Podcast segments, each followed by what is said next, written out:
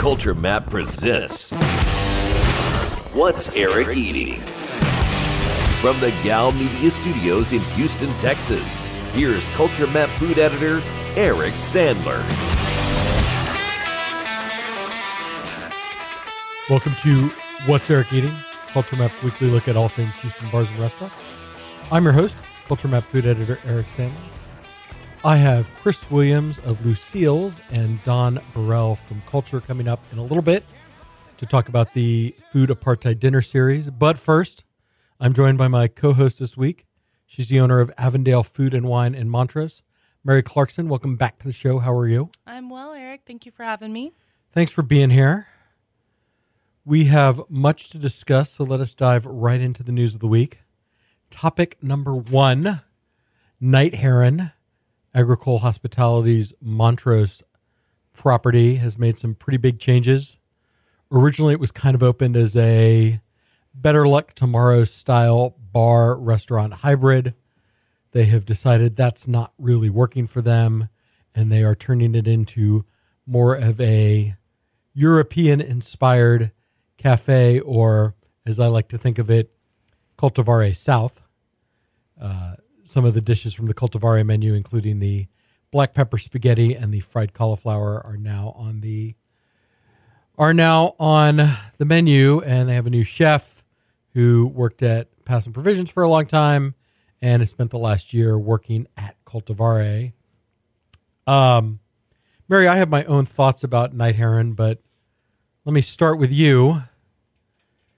What do you think? I mean, is this the direction Night Heron needs to be more successful? I think Night Heron has kind of struggled to find its footing, their identity, if you will, like what they are and what they represent. I think maybe they should have made a change a little bit earlier, but I'm glad they're doing it now. Cultivare is such an amazing restaurant. Everybody in the city wants to emulate that kind of restaurant, and you know, it's hard to translate that style of restaurant where Night Heron is, and I know it's not the same, but the ambiance of Cultivare is pretty hard to beat. And I think Night Heron, you know, its patio doesn't have, it feels good, but it doesn't have the same vibe, obviously, as that does. And the menu was a little disjointed. So I think maybe having a little more cohesive menu and identity would be good for them. Yeah, no, I think you've really hit the nail on the head. That's my part of Montrose, and we're going to talk about the Toasted Coconut, another new addition to the neighborhood here in a little bit. But, you know, even though I live very close to Night Heron, I have not been a Night Heron regular because I never quite found the menu to be that appealing. You know, there was that one kind of steak and noodle salad, which, you know, I thought was tasty, but was just not the kind of thing that I was going to probably order on a regular basis. So just the ability to get Cultivare's black pepper spaghetti close to my house without a wait, you know, with an upgraded wine list, and they've still got good cocktails. I mean, that alone will probably get me in there on a more regular basis. And I think the chef, Jonathan Pittman, you know, anyone who could work for the Pass and Provisions for 6 years obviously has some skills and you know, I spoke to him. Chops, if you will. Yeah, some pretty serious chops and some pretty serious stamina. And you know, having met Jonathan and spoken to Ryan Pera about him, you know, this is a young chef that Ryan sees as someone with a lot of potential. And, you know, the reality is the Night Heron kitchen is pretty small. So, you know, they're going to bring in supplies in a way that they can be, you know, run for a week, maybe 2 weeks, and then they'll move on. You know, so the menu is going to change on a pretty regular basis. They're going to feature more pastas. The only thing they can't do is pizza. There's not room for a pizza oven, unfortunately. But, you know, a more cohesive menu. And at a time, right, when it's not that Montrose lacks for good Italian-style options, but... Hey, I have cacio e pepe. Yeah. But Dolce's closing soon, possibly, you know. Right, right. Dolce Vita might be going away, but I mean, Pauly's is still there. You know, Rosie Cannonball just opened. They've got three pastas on the menu and a bunch of pizza. But I'm in on this. I think this is a good new direction for them. I'm excited to see the changes. When will it take full effect? It is. So they waited until the end of Houston Restaurant Weeks. Okay. And now that is over, they are full throttle with the new menu. Awesome. Yeah. All right. Topic number 2, El Segundo Swim Club, the pool bar in the Second Ward, thus the name, has reopened. I don't know that there's a whole heck of a lot to say about this. You know, El Segundo had a very brief run last summer. The owner and Jim Braverman, the designer, and Chris Frankel, who the bartender who put together their beverage offerings, came on the show, and then like last year, and then a week later, the city shut them down for not having fully secured all of the permits that one needs to turn what had been a private pool into a public space. So they are through all of that. They have added to their landscaping. They've added some more seating, and now they are fully permitted and fully firing through whatever the end of pool weather is, which, as far as I'm concerned, in Houston could be like all the way to Thanksgiving. Oh, it could be all the way to Thanksgiving, even like spurts in December, possibly. Yeah. I remember Christmas being 85 degrees one year. So, I mean... So let me put it to you like this. There's not really, like, there are hotels with pools where people can hang out. I know the model for this. It's the Country Club in New Orleans. I was there last weekend. Oh, good. It has 300 capacity for 300 in the pool and several hundred others lounging around. And this bar does incredibly brisk business.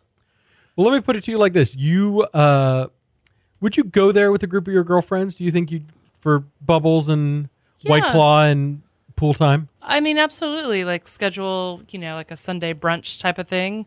I would do that. The Country Club in New Orleans does a drag brunch every Saturday, I believe. And that has a 6-month wait list. So, you know, I don't know if they combine maybe some elements that Boheme does, drag brunch. That'd be kind of cool. Make it, you know, give it like a reason to go there besides just the pool. Yeah, I mean, right now the pool is kind of the thing. Yeah. And Jin's design is really pretty and kind of inspired by like Brazil in the 70s, which is fun. I think the plan is to have food trucks. I have not seen specific food trucks or any sort of schedule. And then other than that, the you know, I think you have to have a food component to get people to stay there. Right, easy drinking cocktails, bubbles. White Claw. Yeah. I mean, this is not a complicated thing. It's the summer of White Claw, evidently. It is the summer of White Claw. And Chris Frankel is the ringleader. Oh my goodness. I'm having flashbacks to Zima in high school. Yeah. Yeah, that's not unreasonable. Yeah, but I mean I wrote about this. It garnered a lot of attention on Culture Map, and then over the last couple of weekends, I have seen it in my Instagram stories as different people that I follow have all checked it out. You know, I have not been this year. I went last year just to kind of hang. It's a good time, you know, and if the heat slackens off like just a little bit, like if the high is, you know, 89 or 90 instead of 99 or 100. With a heat index of 105. Right. It will be very easy to spend a lazy Saturday or Sunday hanging out by the pool, having a drink, you know, even if you never get in the water, right? You just kind of chill in the dip atmosphere. Your toes, if you will. Yeah. Proverbial. I like it. I definitely want to check it out. All right. And then topic number 3, Chris Shepherd has a new cookbook out, Cook Like a Local. This, It's an interesting conceit for a cookbook, because usually when we say cook like a local, we mean local ingredients.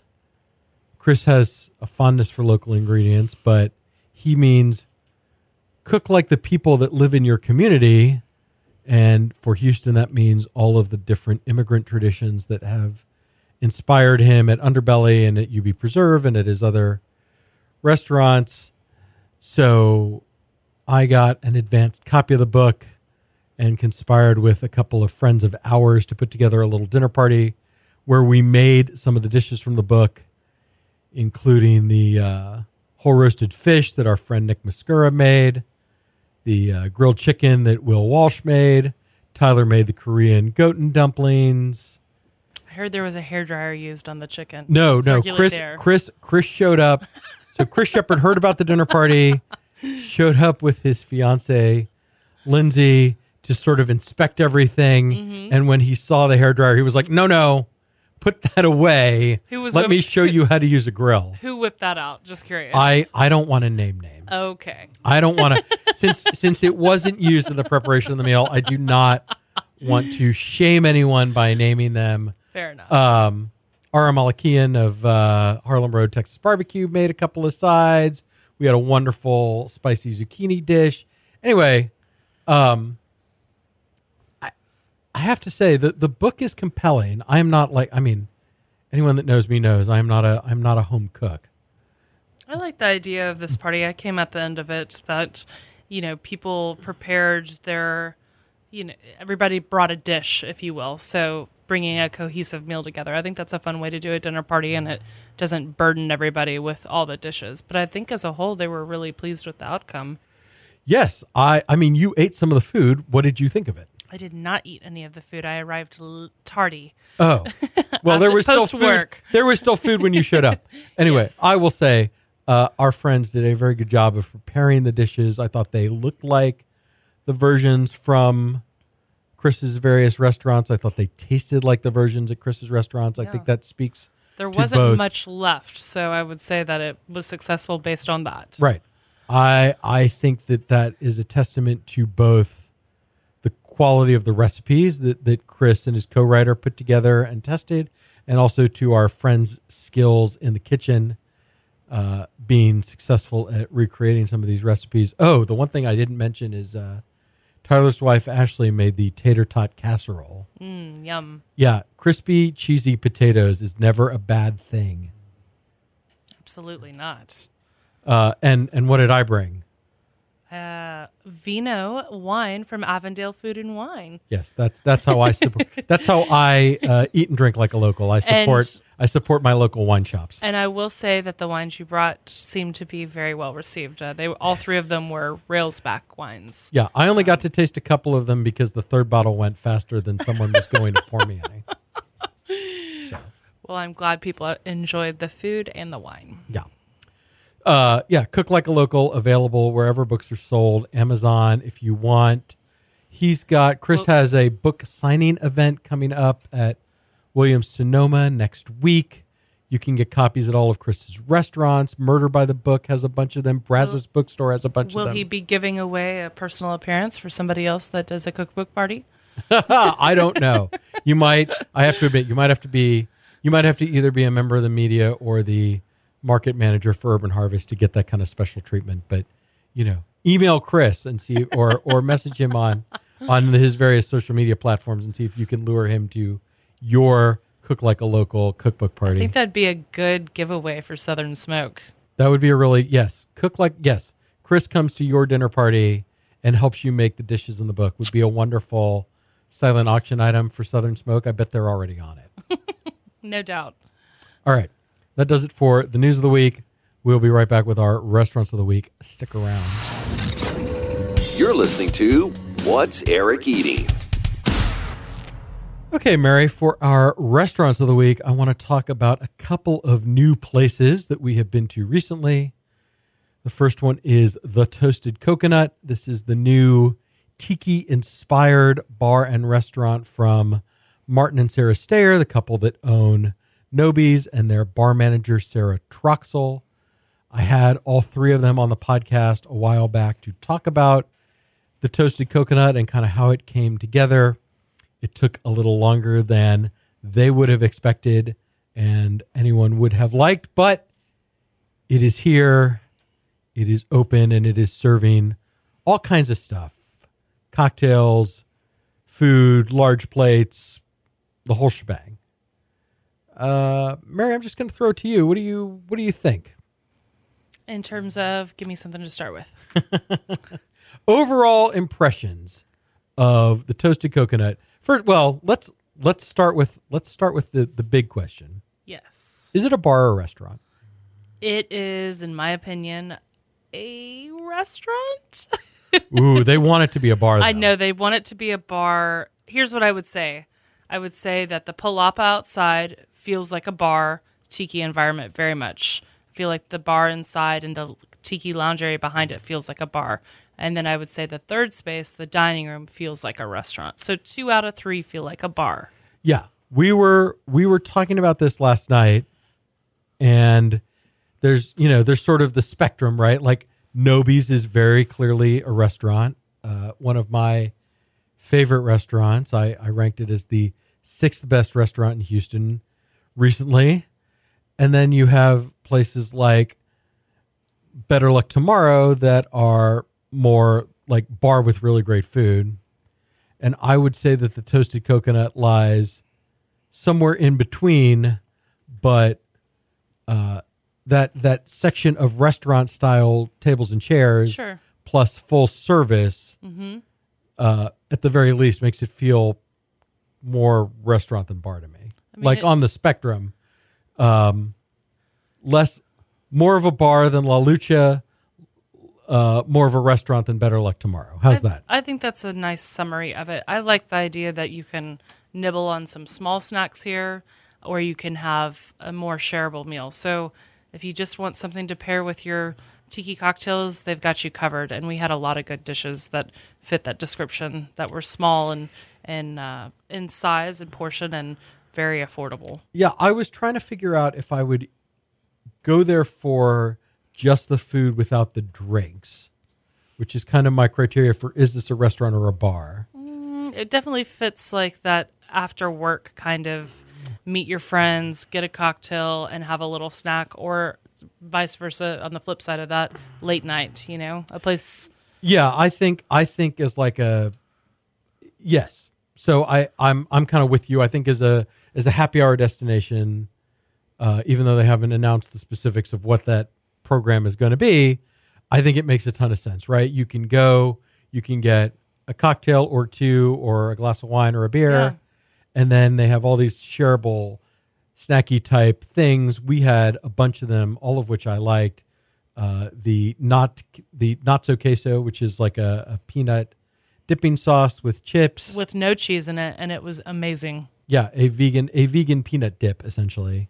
Really delicious. They have a whole bunch of different skewers. We had shrimp, coconut shrimp. They have lamb. They have chicken. They have beef tenderloin that we didn't have together, but I've had previously and really enjoyed. The shrimp was my favorite, honestly. The lamb was very good too. Yeah, it's leg of lamb, which I really like. Chicken meatball, maybe not my favorite. A little bit spongy, but. The pork dumplings were favorite. Right, and then there's dumplings. So we had pork dumplings in a kind of Sichuan, like if you know the red oil dumplings from Mala, sure, then this is kind of their version of that. In the spirit of. And then they do the...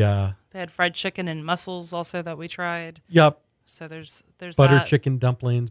I really like the butter chicken dumplings. The butter chicken was good. Sweet, creamy... Or not sweet, rather, but cream, yeah, a little bit. There's also, we didn't have it last night because they were out, but there is pie. So if you know them from Nobies, you know that their pie is pretty damn good. Yeah, and I think the one thing that it really has in common with Nobies is that the service is good, and obviously, look, the kitchen's cranking it out too. Yeah, we know them, so but. If there's one thing that kind of defines Nobies, and Linda Salinas talked about it on last week's show, is that they really do a good job of making everybody feel welcome. I think they make you feel welcome. It's a fun environment. The music's really great here. And the kitchen is going to evolve, I'm sure. I'm sure the menu will constantly change, just like Nobies did. We had a great meal not that long ago at Nobies that was pretty outstanding. And I feel like each time we return, it's going to be just as good. here. Yeah, I mean, that meal at Nobies really locked it in for me. I mean, I always kind of knew Nobies was going to be a top 10 or 15 restaurant on that top 100, but you know, that meal really locked it in as like locked it into sixth place. They're constantly reinventing themselves and everything is in top form, which is pretty rare. Yeah. And so seeing how the menu at the Toasted Coconut evolves should be really good too. Ooh, that salad, that crispy rice salad. Oh yeah, the crispy rice salad. That was one of my favorites. Yeah. That's great flavors, good citrus, good acidity. That was really light and refreshing. Not everything was, there were light dishes on the menu, which I think is important to note too. But there was also pretty good fried chicken. Yeah. Okay. Restaurant number 2. Yes. Savoir. This is what I keep describing this as a wine-fueled concept in the Heights. I want to say Savoir, but okay. Savoir. I believe they say Savoir. I'm just messing with you. But yes, I know that it reads as the French Savoir. This can be the newest, is it Boheme or Boheme, controversy among how to say a Houston restaurant's name properly. Brian Doak was at Tiny Boxwoods for a long time. He is the proprietor. Brian's awesome. And then your friend, William Mesnerich. Yes, is their wine director and also a partner in the adjacent wine shop, La Grande Rue. Yes. And then Micah Rideout, who I think I'm the only person who really liked Micah's Thai food at Tarakan, but he's bounced around to a whole bunch of places, Uchi, Main Kitchen. He was at Jackson's Bistro. He was at Patente. He's been at Reef. I really hope he's found a home at Savoir. I don't know. Talk to me about, what do you think of the food? I thought the food, to be fair, we went on their second day of their soft opening invitation. Yeah. At their invitation. I thought the food was very good for day number 2.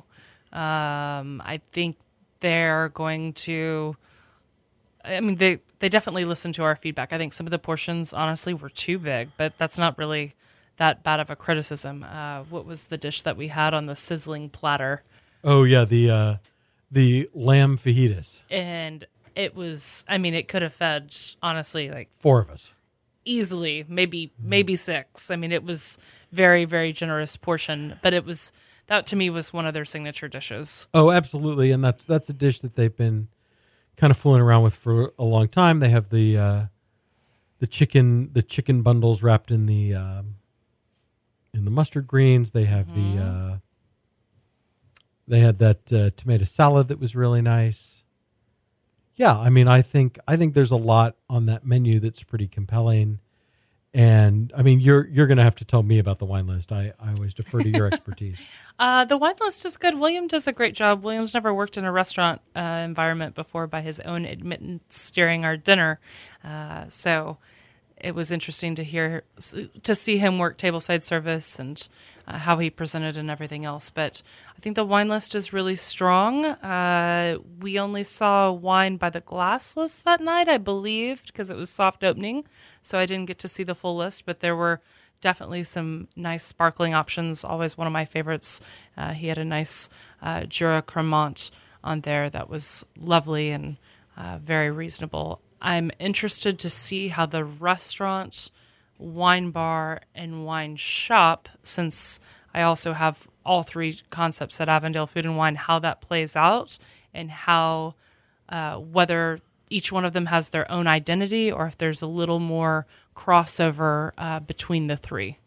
Right, because right now, if you have a really great bottle of wine at Savoir and you want to go next door and buy it, they are not typically stocking those wines, but they will order it for you.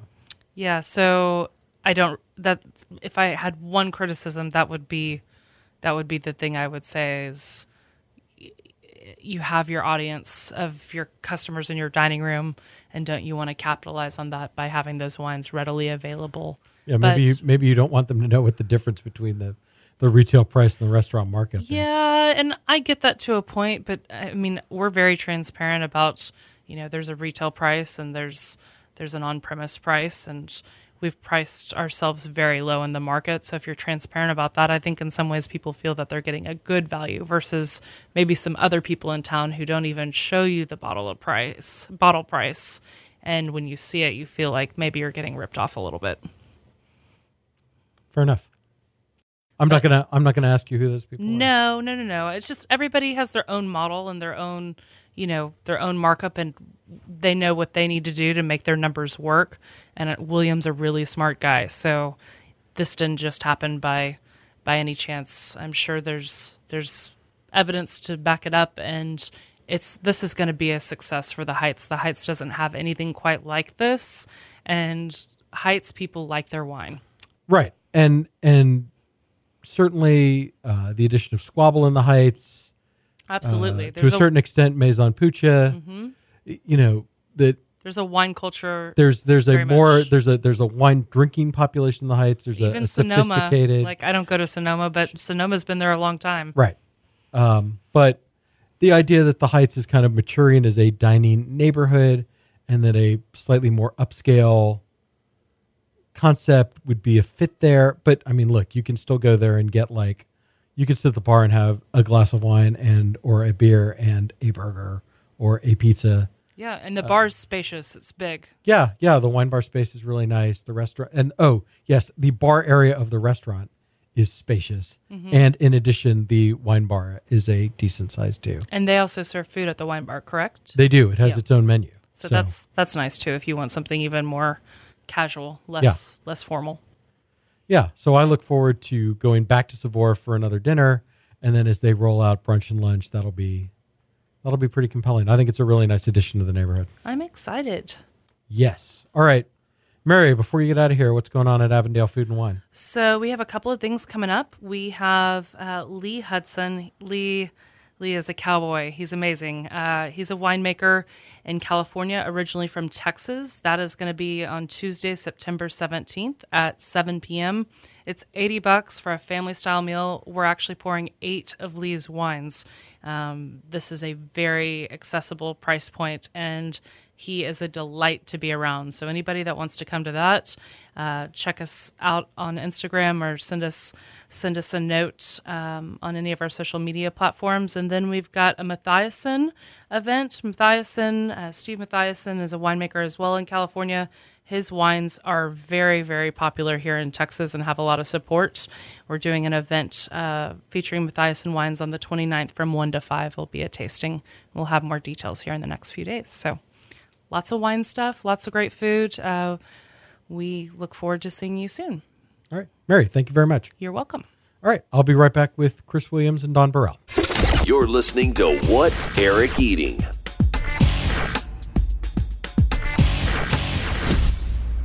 I'm joined this week by Chris Williams, the chef owner of Lucille's in the Museum District, and Dawn Burrell, the chef of Culture downtown. Hello, hello. Dawn, welcome back to the show. How are you? I'm well, thank you. Thank you for having us. Thanks for being here. Chris, welcome. Thank you. Chris, let me start with you. I've had Dawn on the show before. I've never had you before, so let me start at the beginning. I mean, Lucille's has been around since what, 2012? Yeah, we opened in August of 2012. We just celebrated our 7th anniversary. On the 23rd of last month. How did you get started in cooking? What led you to Lucille's? Well, I know it's a simple question with a long answer. Right? Yeah, let's try the Cliff Note version. I have just always had a passion for the restaurant industry. Started back when I was 16. My first job was waiting tables over at Chili's. Shortly fired. A little bit after I started, I was relieved. But got the bug back then. So then I just, through college, worked my way through every position in the restaurant industry. And then eventually found my way to the back of the house. And that's when I really fell in love with it. I moved out to Europe and cooked with some crazy chefs, and it went from being my hustle to my passion, the way that I could survive when I was out there, to being everything that I wanted to do. So I was in Europe for 4 years, in Canada for 2 years, traveling and fine-tuning the art of boiling ham and potatoes, because that's Nova Scotian fare, at its finest. And then yeah, worked in D.C. with some great chefs and then came home. Always wanted to open up my own restaurant, and then I found that space, and it was just perfect. And the landlord gave me an opportunity. Yeah, I mean, you've become a real staple in a neighborhood that doesn't really have a lot of restaurants. Yeah, especially back when I opened up. Yeah, I mean, you were kind of on an island out there. Yeah, and it was great. I love my island. It was me and Zaza and Spanish Village. Right. And Reggae Hut. That was it. But, you know, we have some outstanding restaurants here now, like MF Sushi's, my neighbor. All the money that we make, I go and give it to them. That's very thoughtful of you. I think so. $12 a piece of nigiri at a time. Exactly. And then after that, you got to go eat. But yeah, but it's delicious. It's right. Delicious. Yeah, it is delicious. But yeah, so we've been out there for a while, and you know, I always knew that in that neighborhood, if we could sustain the neighborhood would sustain us. I never expected it to grow into what it's become, but they're still what drive the business. Yeah, I mean, you named the restaurant for your great grandmother, right? As mm-hmm. I recall. Mm-hmm. Yeah. All right, I'm gonna try this from memory. I don't have my notes in front of me. Lucille Bishop Smith. Correct. So, in what ways does her cooking kind of influence what you're still doing? And yeah, let's start with that. Well, I mean, what we do with we want to pay homage to her and celebrate her and her contribution to the American culinary scene and really just to the African American. Everything. Like she's an American icon, and she broke barriers for everybody, for women and for African American men and women, period. The two things that we still serve on the menu that are hers unchanged are the hot rolls and the chili biscuits. So the hot rolls are like America's first yeast roll mix that was verified by the Chicago Tribune. This is the recipe that a very well-known corporation borrowed and made their millions off of. And this is, you know, I won't say the name. I don't think we have to. And they come in a can. They do. All right. Yeah. And, you know, and there's that. So we do those and the chili biscuits. And a real testament to her is that those are still our best sellers to this day. And these are 100-year-old recipes. Nice. Yeah. And then so how has the restaurant evolved? I mean, You've tried some different things over the years, but where are you at right now? I mean, so, you know, you're trying to fill out, as you're growing your business, you're trying to figure out how to be a restaurateur and, you know, establish your voice as a chef, working your way out of people's framing, you know, what they expect the restaurant to be, which is the biggest hurdle. But, you know, that's the biggest thing is like, you know, people can't even, you know, appreciate the substance of what's on the plate past what they expect to be on the plate, you know? So now I'm over that. Like I've lost the chip on the shoulder and I've expecting and really decided on what we are, which is just that good neighborhood restaurant, which celebrates history, American history, and just simple, approachable, really good food. And as far as I'm concerned, it's unique because, you know, I don't, it's Houston. Yeah, I'll just leave it at it's unique. It's unique. I mean, best shrimp and grits in town, right? I mean, yeah, if you ask me, yeah, sure. Okay. Okay, I'm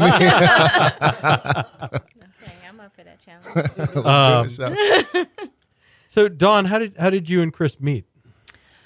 We actually met through this project. This mission, we have crossed paths many times. I know his brother. I've known his brother for like 10 years, mm-hmm. But I have never met him up until we started planning for our FADS dinners. And so it was great to finally put a name to the face or face to name or however they say it, because we would always talk. I would always talk about him, and I knew exactly who I heard about all that too. But I just never met him. Whatever. Just never met him. Yeah. So Chris, how did FADS or the Food Apartheid Dinner Series come together? Well, it really came from Chef Dominic Lee. It was his idea. It's something that I've been wanting to do for a while. And when I reached out to the chefs when I was, you know, fresh with Lucille's, there wasn't a lot of people that were interested in what I was trying to do. They were, you know, it just wasn't. We didn't pick up. They didn't. There was nobody had any interest in really doing it. So Dom went through Jalen and started reaching out to all of us. I think you guys already had a relationship together, right? You and Dom? Yes, I've known Dom. For about 5 years now. Oh, really? Yes. Mm-hmm. Apparently, this guy knows everybody. Yeah, he's a connector. Yeah. Because I'm the opposite. I'm disconnected. I stay disconnected. And so he reached out to me and, pitched the idea. I thought it was a great idea. I thought it was a real opportunity for us to do good business and do well by the community, which is what we always try to do. That's what we always want to do. So Don, being the connector that he is, reached out to me, reached out to Chef Don and Johnny. And, how could you not want to cook with those people? Yeah. Yeah. Absolutely. Dawn, tell me a little bit about the name, because, obviously the word apartheid, brings so much imagery and legalized segregation. And so, so what is apartheid, or what is food apartheid in this context? Well, in this context, food apartheid is just simply, sort of a situation or a circumstance that people are in that have been either placed there or the people have been placed in that situation, or they cannot get out of it themselves. So therefore, it is a situation in which they're stuck, whether it be segregated from those that have. Yeah, and really access, right? Yes. Yeah, segregated. It's another way of putting just the food deserts that we're talking about, and them not having access to fresh foods. To fresh foods and things like that. Be it, just by the location or by financially. Yeah. Yeah. So what are you? So what are you doing to help the people that are separated from access to fresh food? So our goal would be to educate and also provide. So we our goal is to provide to plant community gardens in neighborhoods, and also educate people about how to use these things, these vegetables that they've never seen before, or how to grow yourself so that you will always have food. Because a desert implies that the land is not fruitful, but the land is very fruitful in their neighborhoods. It's just not able to do it, or able to have it. Right, they've never been given the knowledge, exactly, or the tools, or whatever, all the things you need to grow food. Exactly. Mm-hmm. So Chris, you've had one of these dinners so far. You've got another one coming up this week. What's it like working with these three other chefs? How's that going? Well, so the first dinner was over at Pachin. A really good turnout. We have 40. About 40, 42, something like that.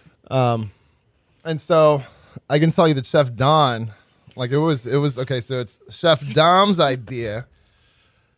It's his baby, but Chef Don insisted on experience, forcing the labor pains on herself, because this woman wanted to make all the fresh bread that day, wanted to make the fresh bread for the bread pudding, took on 3 courses. Did you do 3 courses, 4 dishes? I did.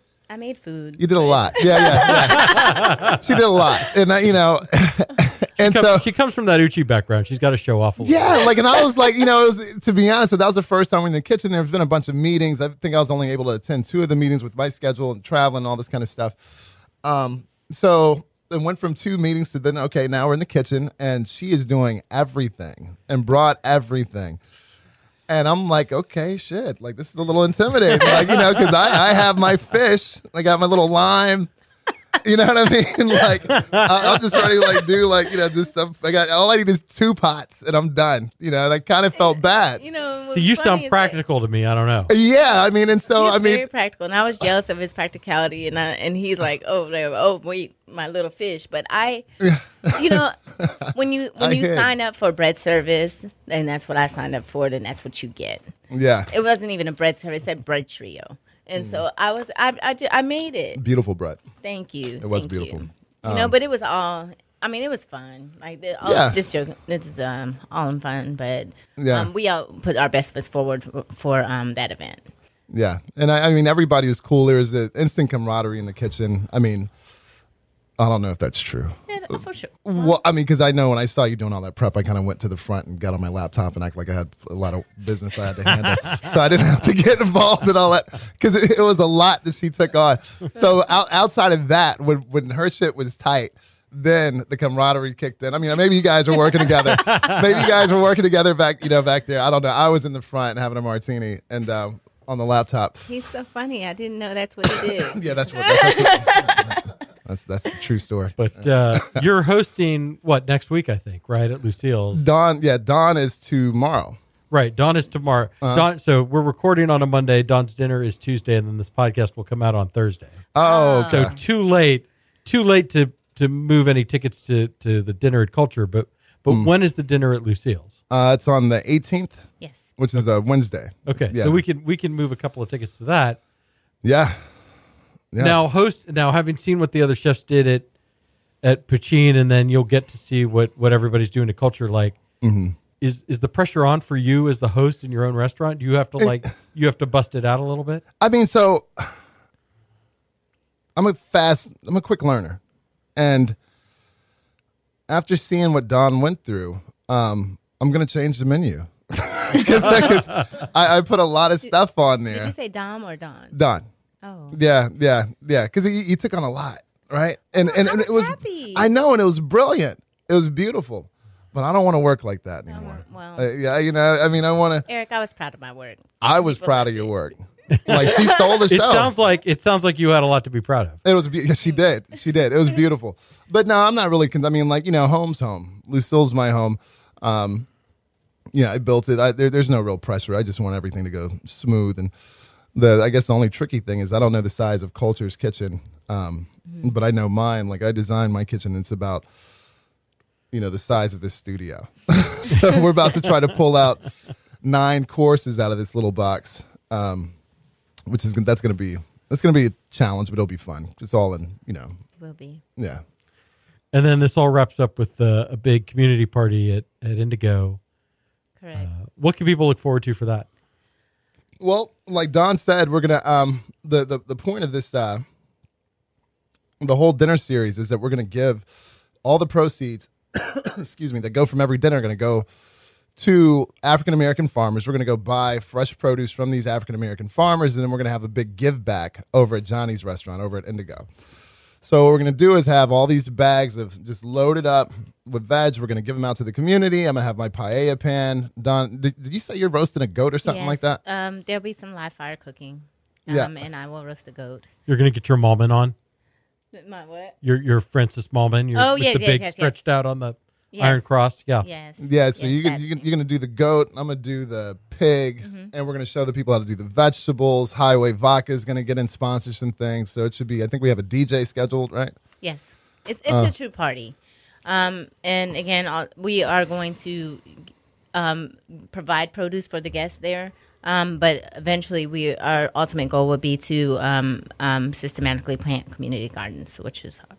Right. Something that's really important. Right. Yeah. So these 3 dinners in the party, this is the beginning of a movement. It's not done after this month. Oh, not at all. We hope to do this same series annually and ultimately nationally as we grow. And welcome in different chefs to come in to be a part of it. Absolutely. You know? It's always great to do. Like, I mean, like Lucille's code, and I think just the code of anybody who's like conscious business, is to do well. And do well by the community, and I think the Fads Dinner Series is like that. That's great, and it's so many different ways we can go with it. There's so many chefs in town that we could bring into it because it's cooking with the cause. Yeah, and Dawn, let me just ask you, how's life at Culture these days? What's going on over there? Oh, life at Culture is wonderful. We just recently rolled out a brunch menu, and it's been well received, and I'm really excited about the addition of new menu items to kind of, you know, can have people continuously interested in what we're doing over there. Yeah, so what are some of the dishes that you're serving? So I serve our version of French toast and chicken and waffles. I call them the syrup sandwich and Mother Duncan chicken, respectively. And Mother Duncan.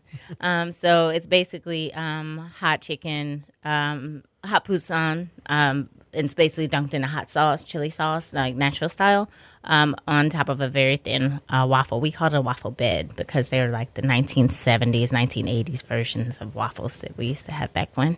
And I really love that version. It sounds awesome. Yeah. If I ever get off on a Saturday or Sunday, I'll come by and try. You should come. But only come on Saturday because you'll be there by yourself on Sunday right now. Oh, really? Yeah, we're closed on Sundays. Well, goddamn. Must be nice. It's baseball season. You're missing all those Sunday home games. Correct. We anticipate opening for Sunday by late fall. That's our goal. Okay. And then, Chris, I know before we started recording, you were talking about you were just in Uzbekistan. Yeah, Uzbekistan and Kazakhstan. What? How did you wind up in Uzbekistan and Kazakhstan? Well, I mean, I've had an interest in these countries for a long time because I've dated people from these countries for a long time, or a long time ago, rather. But so I do a lot of work with the State Department. We do food diplomacy, which is what you can see on the back of all the Lucille's T-shirts. And that's where... the embassies in whatever country, like before there, I was in Ukraine and Kiev and Ivano-Frankivsk, trying to just break down, the purpose of any embassy is to instill American values wherever they are and break down American stereotypes and kind of share our world. And the best way to do it is through food. Right. The restaurant business is the same. It doesn't matter if you're here, if you're in Tashkent, Uzbekistan, or Nur-Sultan, Kazakhstan. The restaurant industry is the same. It's the same struggle. We all try to deal with the same issues as far as staffing is concerned. We still deal with the same stuff, trying to educate our guests, and also deal with the same thing as far as working out of the stereotypes that people frame for whoever the chef of the restaurant is. It's the exact same shit. It doesn't matter where you are. So when I was out there, this last tour, it was about giving master classes in American beef because this is a new budding market for Pacific Northwest ranchers that are trying to break into the market. So showing them about the marbling, the what you can do with quality beef versus, the local Uzbek goat finest. Right? It's mostly goat. Yeah, or even if it's beef that you wouldn't tell. You couldn't tell if it's a T-bone on a steak of beef out there, you wouldn't know if it's that or mutton. It's just tough. Because what they do is they take their dairy cows. Oh. They use all the milk. And then once they dry up all the milk, then they chop that joint up and put it on the table. So it's a real opportunity. So I'm showing these chefs out there. We did several master classes showing them how, the qualities of American beef, the best practices for breaking them down and getting total utilization out of all the cuts. Yeah. So how did it go? I mean, are they? It was awesome, man. Like it was awesome. Like I mean, like it's just that. What's so great about it, and like it doesn't matter where. I mean, this is my seventh time doing it. They're just curious, and people just they have the least amount of stereotypes out there. Like, I mean, if you bring skill to the table, like if you know what you're doing, they'll receive it. They were happy and excited and ready to go. And I mean, it's 70 different chefs in 2 different countries, and we work together like we've been doing it for 10 years. So it was a great program, extremely successful, and I can't wait until we do the next one. Yeah, do you know where you're going next? Well, as soon as we're done with this series, I'm going to Lebanon, Jordan, and Ethiopia. Wow. Yeah, but that's for the restaurant that I'm opening up in Canada, which is going to be a Lebanese. It's Lebanese. It's Nova Scotian ingredients with Lebanese influences. So I'm going to go study that food. Yeah. Okay. It's gonna be dope. How do you get the opportunity to open a Lebanese restaurant in Nova Scotia? Well, the same way I get an opportunity to own my own restaurant here, you create the opportunity. So you just have to force it. So my sons live there, and Canada. There are not a lot of, especially in Nova Scotia, not a lot of opportunities for people of color, and even less ambition. So I want to bring it. I'm gonna go force it on them, and open up this restaurant out there. Like, so basically, to get your sons a job, you're gonna open a restaurant to show them where they come from. What I mean? Because they need to see it. There's no access out there, and so they need to see what ownership looks like. They need to see what entrepreneurialism is. And I found a great opportunity. And I tell you, and I'm not even going to tell you guys a secret on the podcast. I'll tell you afterwards. All right, but let me. I'm fascinated. I didn't know you were doing this. I have to. Why Lebanese food? Well, so just like Lucille's, right? I found the angle being like, if you take, what is it? In Houston with 15,000 restaurants, it helps to have a story behind your concept, right? Especially a true story. So in Nova Scotia specifically, it's not like Toronto. It's a very DIY kind of community. And the last thing they want is some American asshole coming out there trying to show them how to cook, right? Like nobody wants that anywhere, really. So I found the easiest way in. The restaurant that I'm taking over has been there for 45 years. It's a Lebanese family, a staple in the community, and was like the first butcher, like badass butcher in that part of Canada. And his name is The Mill. So I figured the best way for me to get the community behind me and welcome me is to be a champion of a Mill who was there before. So I'm going to name it after Mill and celebrate what he was doing there for the past 45 years. Cool. So just bringing it to life, modernizing it a little bit. All right. Yeah. And then what about Houston? You have plans for anything else here in Houston? Or you? No, Houston has more than enough. It's too much here in Houston, honestly. No. And then, and I'm sick of being a conduit of money. Like, I'm great for the economy out here, but I want to start keeping it. So no more in Houston. Fair enough. Yeah. I have nowhere to go with that. You win. Okay, thank you. Appreciate it. Chris, before I let you get out of here, I always wrap these interviews up with something I call the lightning round. Oh, shit. Dawn's already been through it, so I'm going to spare her. Okay. Five easy questions, five short answers. Okay. Just say the first thing that comes to mind. Alrighty. Chris Williams, what is your favorite cookbook? Favorite cookbook right now? What the hell is the one I just bought? It's something about turkey. It's something I bought in Turkey the other day. It's beautiful. I don't know what the name of it is. Fair enough. Yeah. What's the first band you ever saw in concert? First band I ever saw. It has to be Prince. Yeah. It was a Purple Rain concert. It's a fantastic answer. Yes. What is your... And the last band I saw in concert. It's true. Who is your favorite Houston sports figure, past or present? Akeem. Solid. What is your fast food guilty pleasure? It has to come from a restaurant with a drive-thru. Oh, it can't be gas stations that have drive-thrus? No, I'm all right with the gas. The gas station counts. I'm just trying to duck like the Shake Shacks of the world. I don't really think of that. Oh, no. My guilty pleasure, gummy bears, Evil Twin specifically, by a trolley that you can find in only the finest gas stations around town. And then finally, when you go to a pizzeria for the first time, what is your go-to pizza order? I don't like pizza. Good Lord. I don't like pizza. Yeah. Yeah. All right. I love Italy. Hate pizza. Fair enough. Give us the website for Lucille's. Give us your social media. Give us all that. Lucille's is lucilleshouston.com. And everything else is at Lucille's Houston. I think is that how the Facebook thing works? I don't really do the Facebook. Is it at? Or something? They'll find it. That's Instagram. They'll find it on Facebook. Yeah, it's all Lucille's Houston, and mine's at chef_Chris Williams. All right. Yeah. Dawn, give us culture and give us the Food Apartheid Dinner Series. So the Food Apartheid Dinner Series, I believe, is at Fads Houston.